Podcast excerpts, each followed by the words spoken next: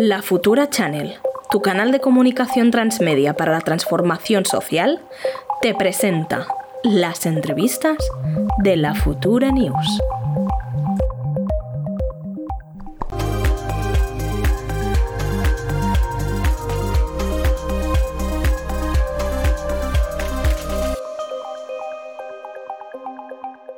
Us dèiem a l'inici, tenim avui amb nosaltres, per fi, a la Brigitte Basallo. La Brigitte, per qui no la conegui, tot i que aquí som muy, muy de, de l'amor cap a la, la Brigitte, és escriptora, activista, no? ha fet eh, estudis i assajos i llibres sobre islamofòbia, interseccionalitat, gènere, racisme, el tema, el xarneguismo que abans parlàvem abans i que també li preguntarem, i ha escrit diversos llibres i entre ells destaquem doncs, les novel·les El pornobur Burka ¿no? y el pensamiento monógamo, que mira, justament ahir a, una, a la cadena TV3 parlaven també d'aquest tema i mira, tot nos va al pelo no? en, en aquests moments. Com estàs, Brigitte? Benvinguda. Mi em fa molta il·lusió aquesta entrevista. Eh, ahir va ser el meu aniversari i ah. la futura m'ha regalat poder-te entrevistar i, i m'encanta.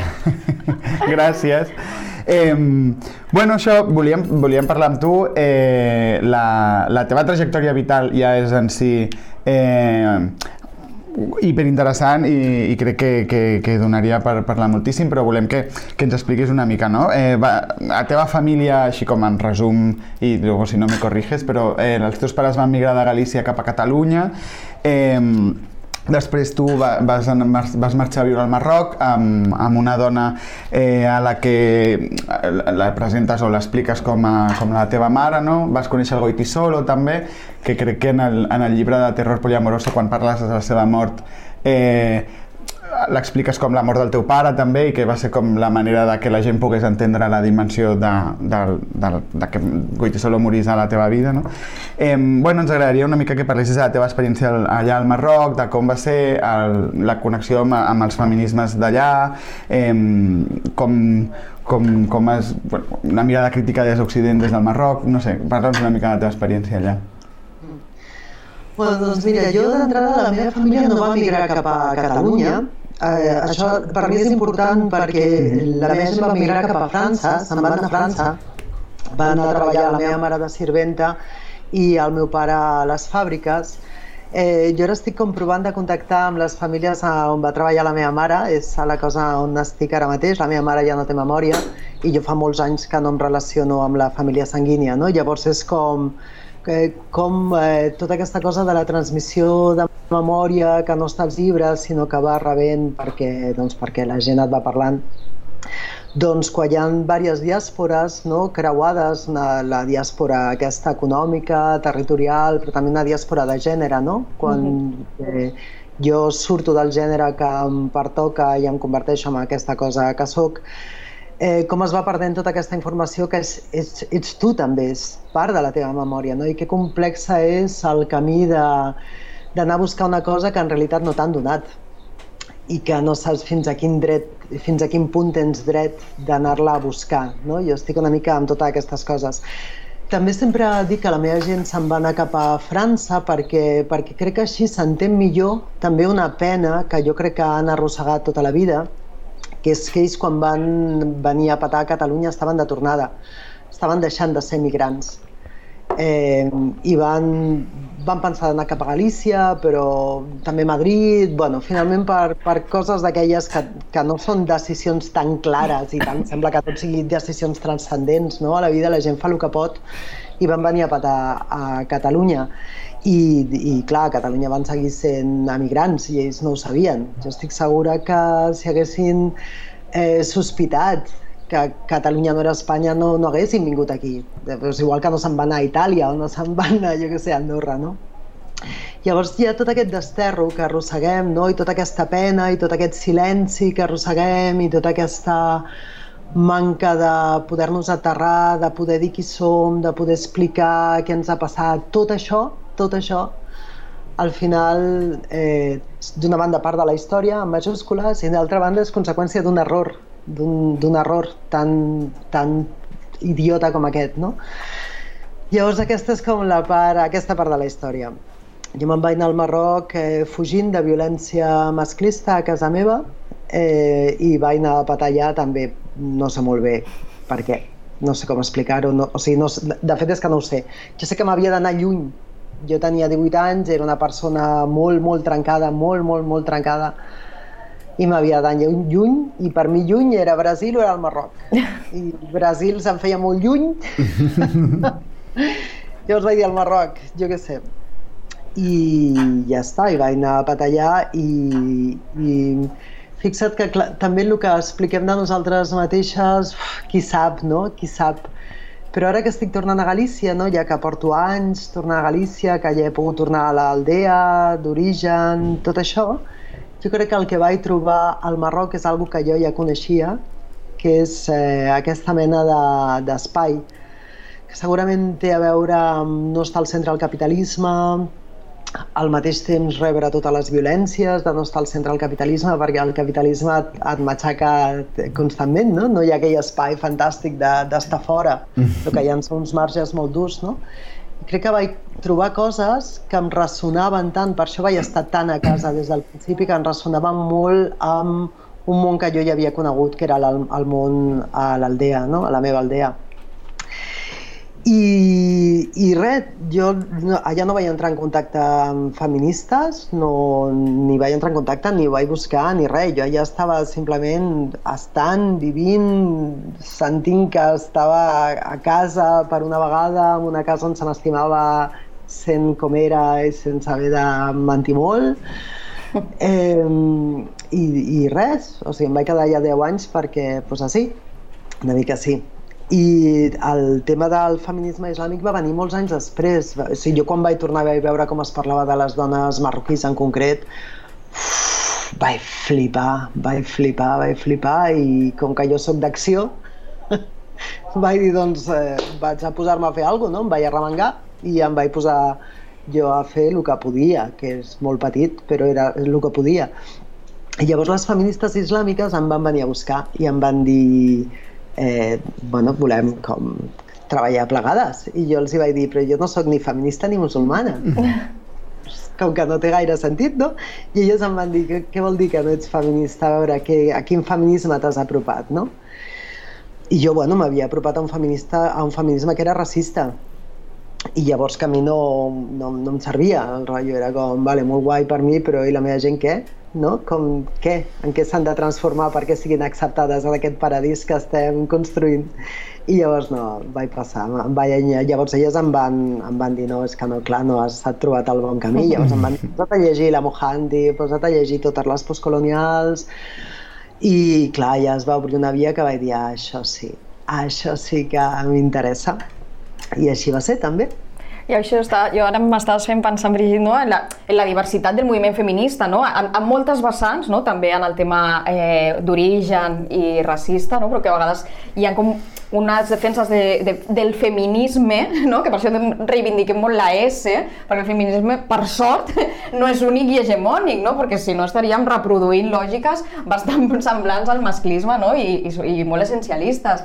I per tant, aquest, jo estava llegint abans també una entrevista que havies fet fa, fa uns anys i m'agradava que no? em sobtava no? aquella manera de com a vegades des del feminisme podem expulsar a dones feministes però perquè no se senten còmodes amb, aquell, amb aquells preceptes que, que coneix per primera vegada. No? I aquí és molt interessant doncs, el teu pas no? cap, a, cap a conèixer, no? i que és una cosa que crec que totes hem de fer, no? conèixer altres maneres de pensar, de conèixer eh, el feminisme i les seves múltiples interseccionalitats, no? perquè al final també, segons des d'on partim i els privilegis que tenim, optem per un tip, no? tenim unes defenses que a vegades després quan coneixem altres interseccions podem ampliar-les i fins i tot canviar de visió, no? de no identificar-me com a feminista perquè aquest feminisme no m'està interpel·lant, a dir, doncs soc feminista no? I puc defensar, aquest, defensar o conèixer no? el feminisme dels països àrabs. Per la gent que no coneix massa no, també aquest tipus de feminisme, quins diries que són una mica les diferències o convergències entre feministes d'origen àrab i feministes d'origen eh, occidental? Mira, jo eh, això faria un matís que és que jo crec que sí que ens apropem a altres feminismes, però ens apropem des d'un lloc antropològic. Uh -huh. O sigui, jo no crec que ens hàgim d'apropar no crec ni que ens hàgim d'apropar de per si, o sigui, no és que hàgim d'apropar-nos, o sigui, jo crec que amb saber que el que pensa cadascuna de nosaltres no és universal, amb això ja fem, no, no cal més, com anar a buscar aquesta cosa gairebé exòtica, no? Eh, jo crec que si per alguna cosa val la pena apropar-nos altres mirades és perquè per aprendre de, per aprendre maneres de fer que ens puguin ser salvadores, no per aprendre sobre com fan les altres, sinó per aprendre de coses que ens siguin salvadores. No? Eh, I jo respecte al feminisme islàmic, jo prefereixo que entrevisteu a feministes islàmiques, que us donaran molta més informació. El que jo sí que us puc dir és que a mi eh, hi ha moltes eines que, que m'han servit i una d'elles que crec que després he utilitzat molt i utilitzo molt és la qüestió de l'antropologia de les paraules, que les feministes islàmiques eh, treballen molt i aquesta és una de les eines que jo he incorporat, eh, he incorporat, sí, eh, profusament, no? d'anar eh, a investigar les paraules en concret, eh, històricament en quin moment es comencen a utilitzar, de quina manera, d'on ve aquesta paraula, d'on ve, doncs fer tota aquesta arqueologia crec que és una eina molt, molt interessant que a mi m'ha servit molt en tot, tot el que he fet sempre després d'haver-la de, pres de les feministes islàmiques. De, de fet, ara que, ara que em salto una mica el guió, eh, de la que parlava... Ah, teniu un guió, eh? Teniu un guió. Sí, un poquito sí. Un poquito. eh, no, que, ara que parlaves de les paraules i del llenguatge, com ma, ma, que no sé si, si té a veure, eh, però que m'ha recordat l'últim llibre, el que tens, el de Lenguaje inclusivo i exclusió de classe, no sé si, si també van per aquí els trets i ens pots parlar una mica de, de, del llibre i de la tesi principal i, i el que planteja. Sí, sí, sens dubte està impregnat clar, clarament també d'això, de aquest dubte de que les paraules, eh, quan les utilitzem, sembla que tinguin ja no només un únic significat, sinó que podem descobrir l'únic significat que té aquesta paraula i que a més és com ahistòric, no? com que el mm. significat de les paraules no està aterrat no només a un lloc, sinó en un moment de la història i que a través de la història potser la mateixa paraula està omplerta de significats diferents. Això mm. em sembla com eh, important que recordem, a més en el context en el que estem, en l'actualitat, en la modernitat urbana i tot això, en què hi ha tota una hiperproducció de paraules que ve donada per, per un plec del capitalisme, o sigui, no, no ve donat per, per res més misteriós que això doncs el capitalisme el que ens demana a algunes de nosaltres no? és eh, que hiperproduïm idees constantment, no? i ens dona més, doncs mira, és el que estem fent ara mateix, no? estem aquí, no sé si gratuïtament, jo sí, vosaltres imagino que també, eh, omplint el Twitch que en algun lloc hi ha algú que està fent peles amb això, no? doncs el que ens passa en Instagram, el que ens passa tot això. Això no és una qüestió de dir, ah, que idiotes som que estem fent això, o sigui, això és la nova fàbrica, no hi ha una escapatòria individual, això. No és com, bueno, clar que hi ha, o sigui, podem no fer-ho està clar, però estem ficades en una roda, que és una roda de producció i que és una roda que va cap a les nostres condicions materials de subsistència, etc etc. O sigui, això és la nova fàbrica. I llavors, eh, per això estem aquí, perquè té aquests mecanismes que fan que després tu, quan vas a buscar feina, el que fan és mirar les teves xarxes socials, eh, perquè a mi em contracten per, em contracten per donar una conferència, no es fixen tant en les idees que puc eh, estar promovent o estudiant o analitzant, sinó en quantes seguidores tinc a les xarxes i tot això yeah. representa que jo pugui pagar el meu lloguer o no. Okay. O que pugui publicar, seguir publicant llibres o no. O sigui, la cosa és així d'aterrada, no? Llavors, el que ens demana el capitalisme ara mateix és tot això, algunes de nosaltres no? la, si les que pertanyem a aquest món de la modernitat urbana. I llavors, en, en aquest hiperproduir idees, hi ha també una hiperproducció de paraules i hi ha una hiperproducció d'una mena de veritat a través d'aquestes paraules, no? I de sobte tu dius eh, no sé què, i és que aquesta paraula vol dir tal cosa. Mira, aquesta paraula vol dir el que ens doni la gana que vol dir entens? O sigui, tinc una mm-hmm. mosca aquí donant voltes. Eh, però a vegades quan jo dic, jo sóc marimatge, em diuen, no diguis això, però jo dic el que em surt del cony, m'entens? Que dir, no diguis sí, sí. això. O sigui, només faltaria que jo no em pogués dir a mi mateixa com em doni la gana, o xarnega, això no es pot dir, aquesta paraula no existeix. Bon, no existirà en el teu cap, en el meu existeix, i jo tinc ganes d'utilitzar-la i la utilitzo. Per què? Perquè el llenguatge és meu, és Clar. meu i teu i nostre, és de totes nosaltres, no?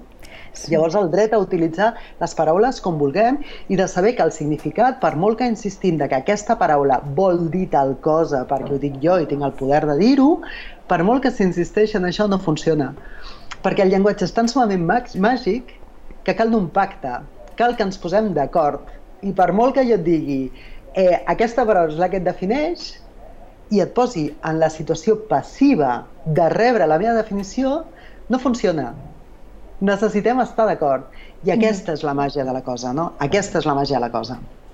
M'encanta, aquesta definició. I mira, ja aprofitem el tema del xarneguisme, no? perquè és un tema que, que també nosaltres reivindiquem, bueno, defensem, jo com a mínim fins i tot ho tinc, a, crec que ho tinc a la biografia del Twitter des de, des de que vaig obrir el Twitter, perquè soc xarnega de pura cepa, no? I, i volia una mica pues, aquesta defensa no? que tu fas, defensa o, bueno, crec que has servir la paraula defensa, no? de, del xarneguisme, com l'entens i per què cal reivindicar-ho? O si cal, o per què vols reivindicar-ho? Sí, sí. Eh, pues de nou, no sé si cal reivindicar-ho. El que tinc clar és que a mi em ve de gust parlar d'això, necessito parlar d'això, forma part de la meva història, forma part d'una història col·lectiva i no penso callar. Mm -hmm. No penso que ja, o sigui, se'm pot cancel·lar, que ja se m'ha fet, se'm pot insultar, se'm pot perseguir, se'm pot acusar de ser des de nazi fins a espanyolista, o sigui, el que vulguin, el que vulguin. També aquesta, això té la gràcia de que arriba un punt que no es pot fer més. Arriba un moment que ja està, ja està tot fet, ja no se'n pot com agradir més, no? ja està tot fet. I ara què? Doncs ara res. Jo segueixo fent el que, el que sento que he de fer, el que necessito fer, el que necessito fer per callar un soroll que tinc al cap Sí, ja està. Potser no li interessa a ningú més. Està bé, no cal, no cal, no, no tinc ganes de fer un moviment social, no tinc ganes de ser la messies de res. O sigui, hi ha un soroll que jo necessito calmar. I només el calmo endreçant les coses i endreçar-les en relació, en comunicació, perquè jo ho faig això per a nosaltres, que està obert. Mm -hmm. Llavors no em serveix només a casa meva resoldre-ho, jo necessito comunicar-ho, perquè jo és així que visc en pau, jo és així que puc habitar el món. No? Llavors, des d'aquí, no sé si cal o no cal, però que serà fet, això és així. Mm -hmm. això és així. Llavors, eh, com ho estic pensant? A mi m'interessa la cosa, la paraula, no? Jo també, jo també l'he utilitzat des de que tinc ús de raó. M'interessa perquè és com marimacho, que té poc significat té poc significat. Llavors, com eh, apela a una mena de soroll, no? i amb una mena de disconformitat i una mena de, de malestar, però no el tanca, no, no el tanca. Eh, què, què, què nassos és ser marimacho? Què nassos és ser marimacho al 2022, no? on hi ha 50 paraules molt més guais per anomenar això que sóc, no? doncs això és el que m'interessa, no? que, que està obert, que està obert. I de fet, jo segueixo investigant aquesta cosa a l'Utxarnego és perquè he trobat tantes resistències tan bèsties, o sigui, ha passat, m'han passat tantes coses des de que he començat a parlar d'això així una mica més en sèrio, i són coses que jo sé que no m'han passat a mi personalment, eh? jo sé que, que jo sóc com, o sigui, m'han passat a mi com a, com a forma disciplinària, com a exemple per, totes la, per tota la resta, no? O sigui, això ens ha passat a totes, és col·lectiu això. Eh, que, que clar, cada cop m'ha portat més a, a preguntar i a investigar més profundament què està passant, què està passant, com és que no podem parlar d'això, com és que no podem parlar d'això, no? Que a més és una cosa que quan, quan ho expliques la gent diu, clar que es pot parlar d'això, i és com rasca una mica, sí. rasca una mica, treu el tema en el teu grup de col·legues, treu el tema aquí, fes parla ja, fes, escriu un article, escriu un article, a veure què. I llavors la gent torna a mi en plan, tia, què és això? Vale, doncs això és el que estic provant d'entendre. Jo i altra gent que estan fent això, eh? Què és això que està passant aquí?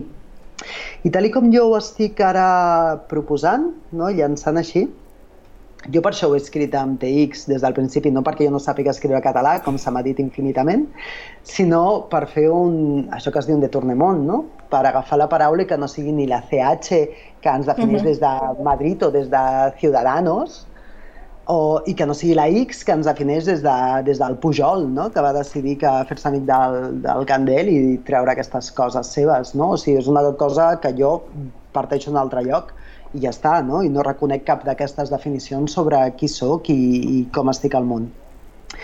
Llavors, eh, a mi tot això em porta cap a la Guerra Civil. O sigui, després de rascar, rascar, rascar, rascar, és vale. Nosaltres vam arribar als anys 50, a partir dels anys 50 vam arribar perquè es van fer els pactes aquells en què de, de sobte la, la dictadura franquista ja no era una dictadura que estava mal vista internacionalment, sinó que va passar a ser l'aliat de les potències internacionals perquè estava en contra del comunisme i Franco va passar a ser acceptat internacionalment i això ens va costar 30 anys més de dictadura. O sigui, vam ser, va ser la traïció internacional aquesta, no? Mm. que ja hi havien hagut unes altres, però aquesta va ser doncs, això, la dels anys 50, la traïció dels anys 50. Llavors, quan succeeix això, comença a entrar capital a l'Estat i comença a entrar el capitalisme liberal a saco, i Franco no li queda més remei que deixar que la gent es mogui, que és una cosa que ell havia intentat controlar de totes les maneres possibles. I llavors necessita que, que la mà d'obra, aquesta nova indústria que està posant, no? I llavors ell selecciona on posa la indústria i, i pues, obre perquè nosaltres ens puguem moure a treballar, no? Llavors, aquesta pobresa de la qual fugíem, aquesta misèria d'estar-se morint de gana, perquè sembla que avui dia quan parlem des de la Barcelona aquesta xupi guai hmm. de post-Covid, no Covid, sinó Covid, post-Olimpiades. Post, post, sembla que, que, que aquí estiguem parlant d'una xorrada, aquí no estem parlant d'una xorrada, o sigui, la meva família té un record claríssim en gent que és 10 anys més gran que jo de passar gana tota la seva vida, de la misèria i de la por a passar gana. Uh -huh. Si la meva família va deixar de passar gana quan van comprar un camp de castanys, ja amb els diners de la diàspora, llavors van poder menjar castanyes tot l'any. És així que van sobreviure. Llavors, al tanto, perquè tots aquests silencis de no poder parlar també impliquen que no coneguem aquesta mateixa història, que estiguem dient, no, això no tal, bueno, això no tal, un moment, un moment, deixeu-nos explicar i després em dieu si això tal o no tal. Mm -hmm. vale? Llavors, aquesta misèria fèrrea què coi és? Perquè nosaltres sabem que la misèria és política, que ningú no és pobre, que la gent està empobrida, que els territoris estan empobrits. Llavors, què és aquesta pobresa que nosaltres donem per feta? No? És que nosaltres érem pobres i per això vam migrar. Què vol dir que eren pobres? Per què eren pobres? Llavors vas tirant enrere, vas tirant enrere, vas tirant enrere, i arribes bueno, a la reforma agrària que no es va poder fer amb la... perquè la Guerra Civil la tallar, va ser una de les, de les causes centrals, a la persecució de la gent que va estar de, del bàndol en contra del bàndol colpista, el bàndol franquista, i la persecució de la gent simplement perquè de, per seguir-la empobrint. O sigui, no cal que la, que la persecució fos perquè tu abuelo era republicano. O sigui, el fet d'haver perdut aquella guerra va fer que una part immensa de població d'aquest estat no pogués seguir vivint i hagués de moure's per, per, entrar en aquesta cosa que és la industrialització, que està tan ben vista que no es pot parlar d'ella, com una violència del capital. I això és el que ens va passar. I és de tot això de lo que hem de parlar. I per què no es pot parlar? No es pot parlar perquè estem atacant dues coses interessants. Una és la idea de progrés, que resulta que aquest progrés va ser una violència de les classes dominants un altre cop contra nosaltres, que som els pobres, la púrria, clar, d'això no es pot parlar perquè a sobre que ens van donar una oportunitat de convertir-nos en gent civilitzada, avançada, educada i no sé quines merdes. I d'altra banda, perquè no podem parlar de lo que va passar durant la dictadura, perquè aquest silenci segueix estant i no hi ha manera de trencar-lo. Llavors passa una cosa molt interessant amb aquest silenci, que és que no és conscient. Sí, passa com una cosa que l'Albert Memi parla, quan parla de racisme, parla d'una mena de... O sigui, de, que la conseqüència de tot aquest racisme estructural el que fa és deixar en la gent no només aquest racisme explícit, que també, però després deixa una mena de, de desafecció, una mena de rebuig gairebé inconscient no? que fa que, pues això, que jo no sóc racista, però és que els moros, no? Doncs aquesta mena de desafecció es pot aplicar a altres coses, no? I llavors aquest hipersilenci estructural, aquesta prohibició d'obrir les fosses d'una vegada, d'obrir els arxius familiars i d'anar a saber qui va fer què durant la dictadura, el que deixa és un rebuig frontal, però també deixa una desafecció de molta gent que no sap què passa, però que quan parles d'algú que tingui a veure amb allò és com calla. Sí. D'això no es pot parlar. D'això no es pot parlar. I pum, pum, pum, pum, pum. I si això a sobre, clar, en temps de xarxes socials. Et suposa no només un muntó de followers, sinó que et suposa que les classes dominants t'acceptin com su soldadita gritona, que és la que li fas la feina bruta d'assenyalar les companyes perquè no puguin parlar d'una cosa que al final el que assenyala és a les mateixes famílies, que és que són les que ens segueixen dominant, les que segueixen dominant en tots els camps, el camp econòmic, el camp polític, si nosaltres mateixes ens fem la feina bruta les unes a les altres de dir calla, d'això no es pot parlar, doncs ja tenim la festa completa. Ja tenim la festa completa, no cal ni que s'embrutin les mans, que és el que, això és el que està passant. Llavors, per tancar balla rotllos estic ficant. No, no. Tal com jo plantejo, lo Xarnego està fora de Catalunya ja perquè també una cosa interessant que és que, que això aprenem des de la perspectiva colonial, no? de com et donen els marcs per pensar i tot quedes a dins d'aquest marc. Jo estava dins del marc de lo Xarnego ha d'entrar en la història a Catalunya. què me cuentes? Què me cuentes? Jo per mi ara proposo aquesta paraula eh, per investigar aquests 6 milions de persones que vam sortir d'un lloc que no geogràfic, sinó ontològic. Vam sortir de la vida al camp precapitalista. Totalment. I vam sortir que cap, cap a aquesta modernitat industrial i vam ser dispersades. Vam arribar a Catalunya, vam arribar a Madrid, vam arribar a París, vam arribar a Brasil, vam arribar a Argentina, i aquesta dispersió i aquesta impossibilitat de parlar ha fet que mai no ens puguem pensar com un nosaltres un nosaltres que, a més, per mi és temporal. Jo no crec en les identitats essencials. Llavors, quan jo dic un nosaltres, no vull dir un nosaltres. Anem a fer-nos una bandera i no, a fer... no parlo d'això. Parlo d'un nosaltres temporal per poder parlar d'aquesta història, un nosaltres estratègic. I en això estic entretingudíssima, ja veieu. No, no, hòstia, ha sigut molt intens, eh, Brigitte. La veritat, sí, sí. eh? M'ha sigut com un... Eh, no sé, no se m'acut què més preguntar-te sobre, sobre, el, sobre la Xarnagó, ha sigut molt, realment molt A mi és intens. que no podeu donar un micro, ja ho sabeu, sí, ja ho sabeu. No podeu donar un micro perquè m'ho pipi. No, no, sí, No, sí, no, te'l però- podem donar, te'l podem donar, i tant, no? Sigui... A mi, m'agradava molt aquella frase que deies que el, que el, que el Xarnego és el nostre queer nacional, una mica. Ah, total, total. Sí. sí, sí Jo sí, amb- amb- defensant. Amb Sí, aquesta sí. impossibilitat de parlar que deies, m'ha m'ha recordat molt a, a la Maruja Torres, que la van entrevistar fa un mes o dos Sí. al, al crític, i bueno, que parlava de, parlava de la seva vida, i hi ha un moment que parla de la, de la Xarnagó, de les seves experiències com a tal, que diu que quan ella era petita, que vivia en el Raval, eh, el propietari del seu pis doncs era, un, era un, un senyor burgès que tenia masies a l'Empordà i no sé què, i se li van tirar com a sobre d'una manera com molt bèstia, com, és que tu no pots dir això perquè tens una tribuna a l'avantguàrdia. I és com, bueno, i què, no? Bueno, no sé, m'ha recordat molt això, com... Sí, sí, sí. Es, faré un segon perquè estic entrant en... Vaig a buscar el carregador. Vale. Bueno, no, la veritat és que és, molt interessant, no? perquè clar, moltes venim d'aquesta tradició, no? Sí. O sigui, jo, jo m'he identificat sempre com a xarnega perquè els meus pares van néixer a Andalusia Mhm. i tenim unes tradicions també importades no? de- des d'allà i una manera de fer i de viure i van venir, doncs, evidentment, molt petits per, per sí. buscant, en teoria, una, una vida millor sortint del camp d'Andalusia, no? I, és, I aquesta reivindicació que tu fas com a xarnega des d'un punt de vista igual més d'idioma té tota aquesta part tan interessant que la veritat és que el, el micro totes les veces que quieras. Sí, no? I sobretot com el... Com també parlaves, al- alguna vegada has parlat com de, de ser l'etern sospitós, no? Una mica, és com... Ah, sí, clar, clar, clar.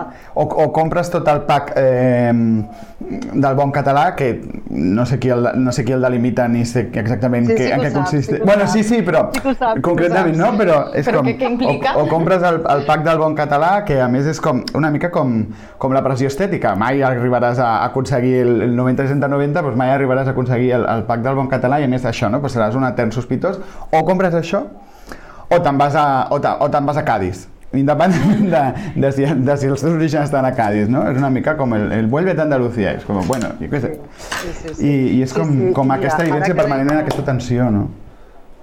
Ara que dèieu això de la llengua, hi ha una cosa molt interessant que, eh, bueno, amb la llengua, que tampoc no es pot parlar de la qüestió, no? però hi ha tota aquesta cosa de ser xarnega i llavors estar tota l'estona demanant perdó perquè a casa teva no es parlava català. Sí.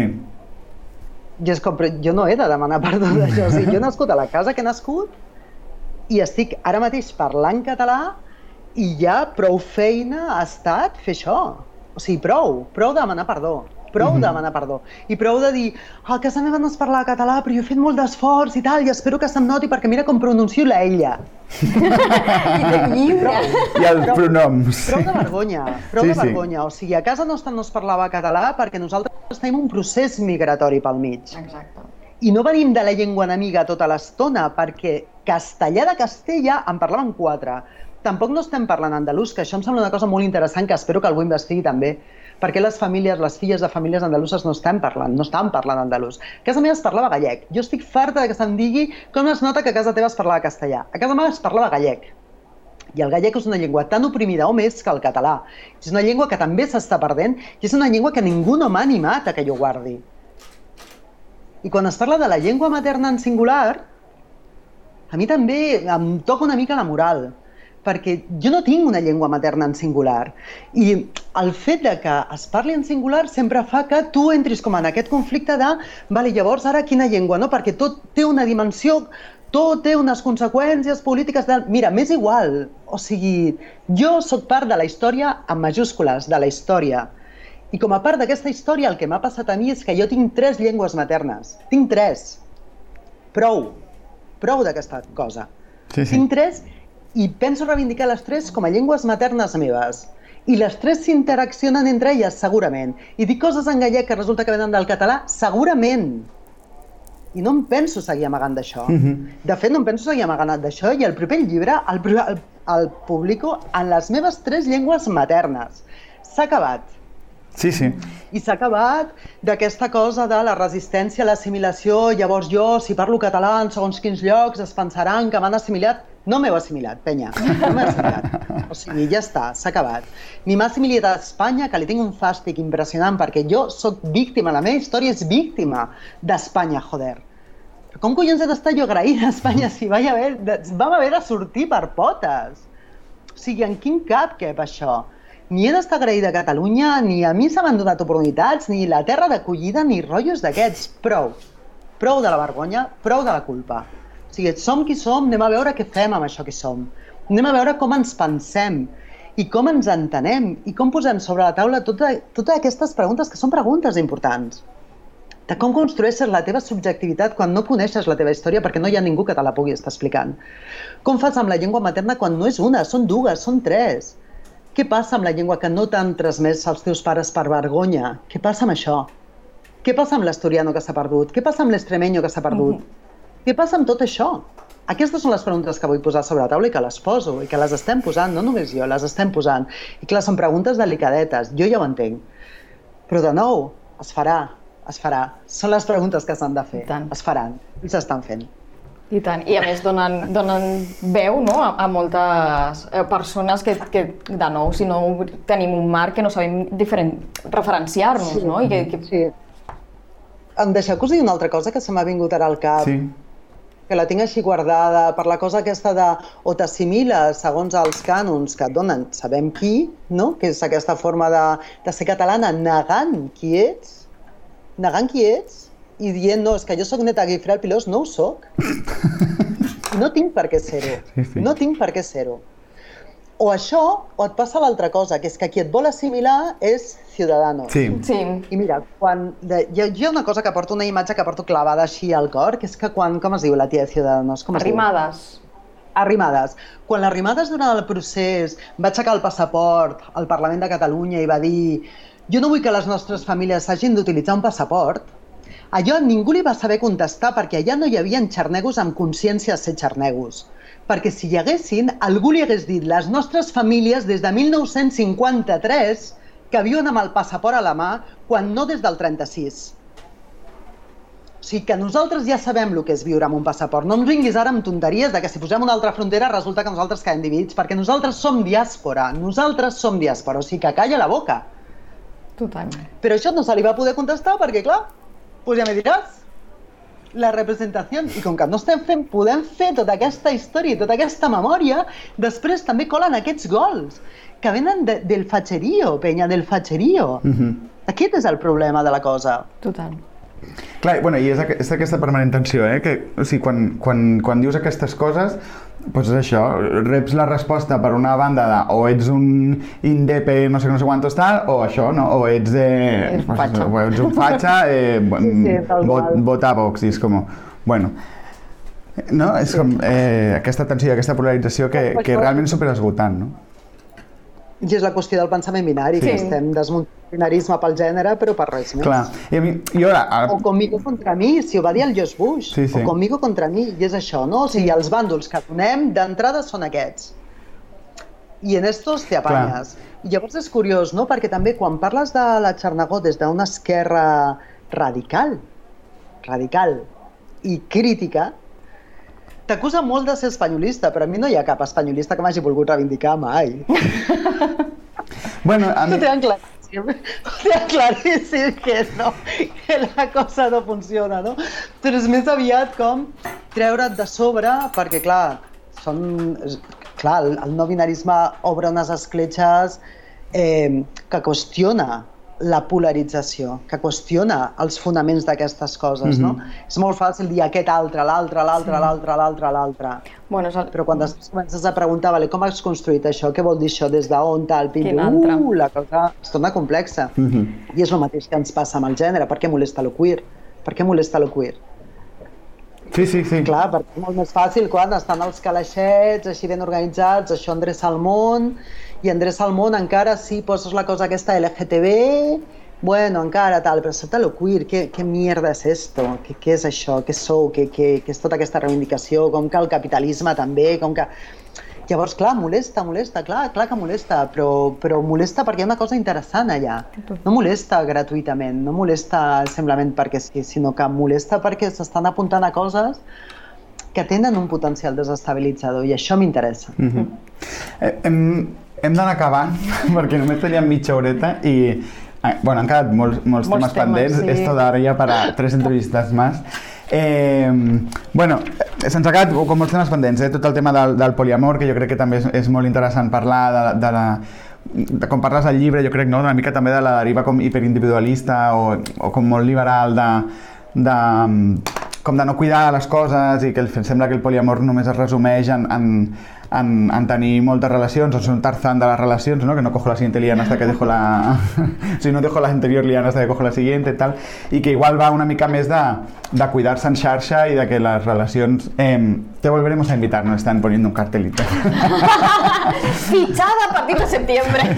bueno, però això no de, com de la, de, de la xarxa, d'entendre que la relació de parella és una més dins d'una xarxa d'amor que, que, i que no és una qüestió de piràmide, sinó de, on la parella està dalt de tot i després la resta, sinó que, que, Mhm. que és una xarxa i, Sí. i les relacions d'amistat també són relacions d'amor i les de famílies també, volguda també són relacions d'amor. Bueno, no sé, és que ens ha quedat pendent i era com, "Pues, hay que sacar esto també, l'obra de teatre que estàs preparant, no? Crec també de...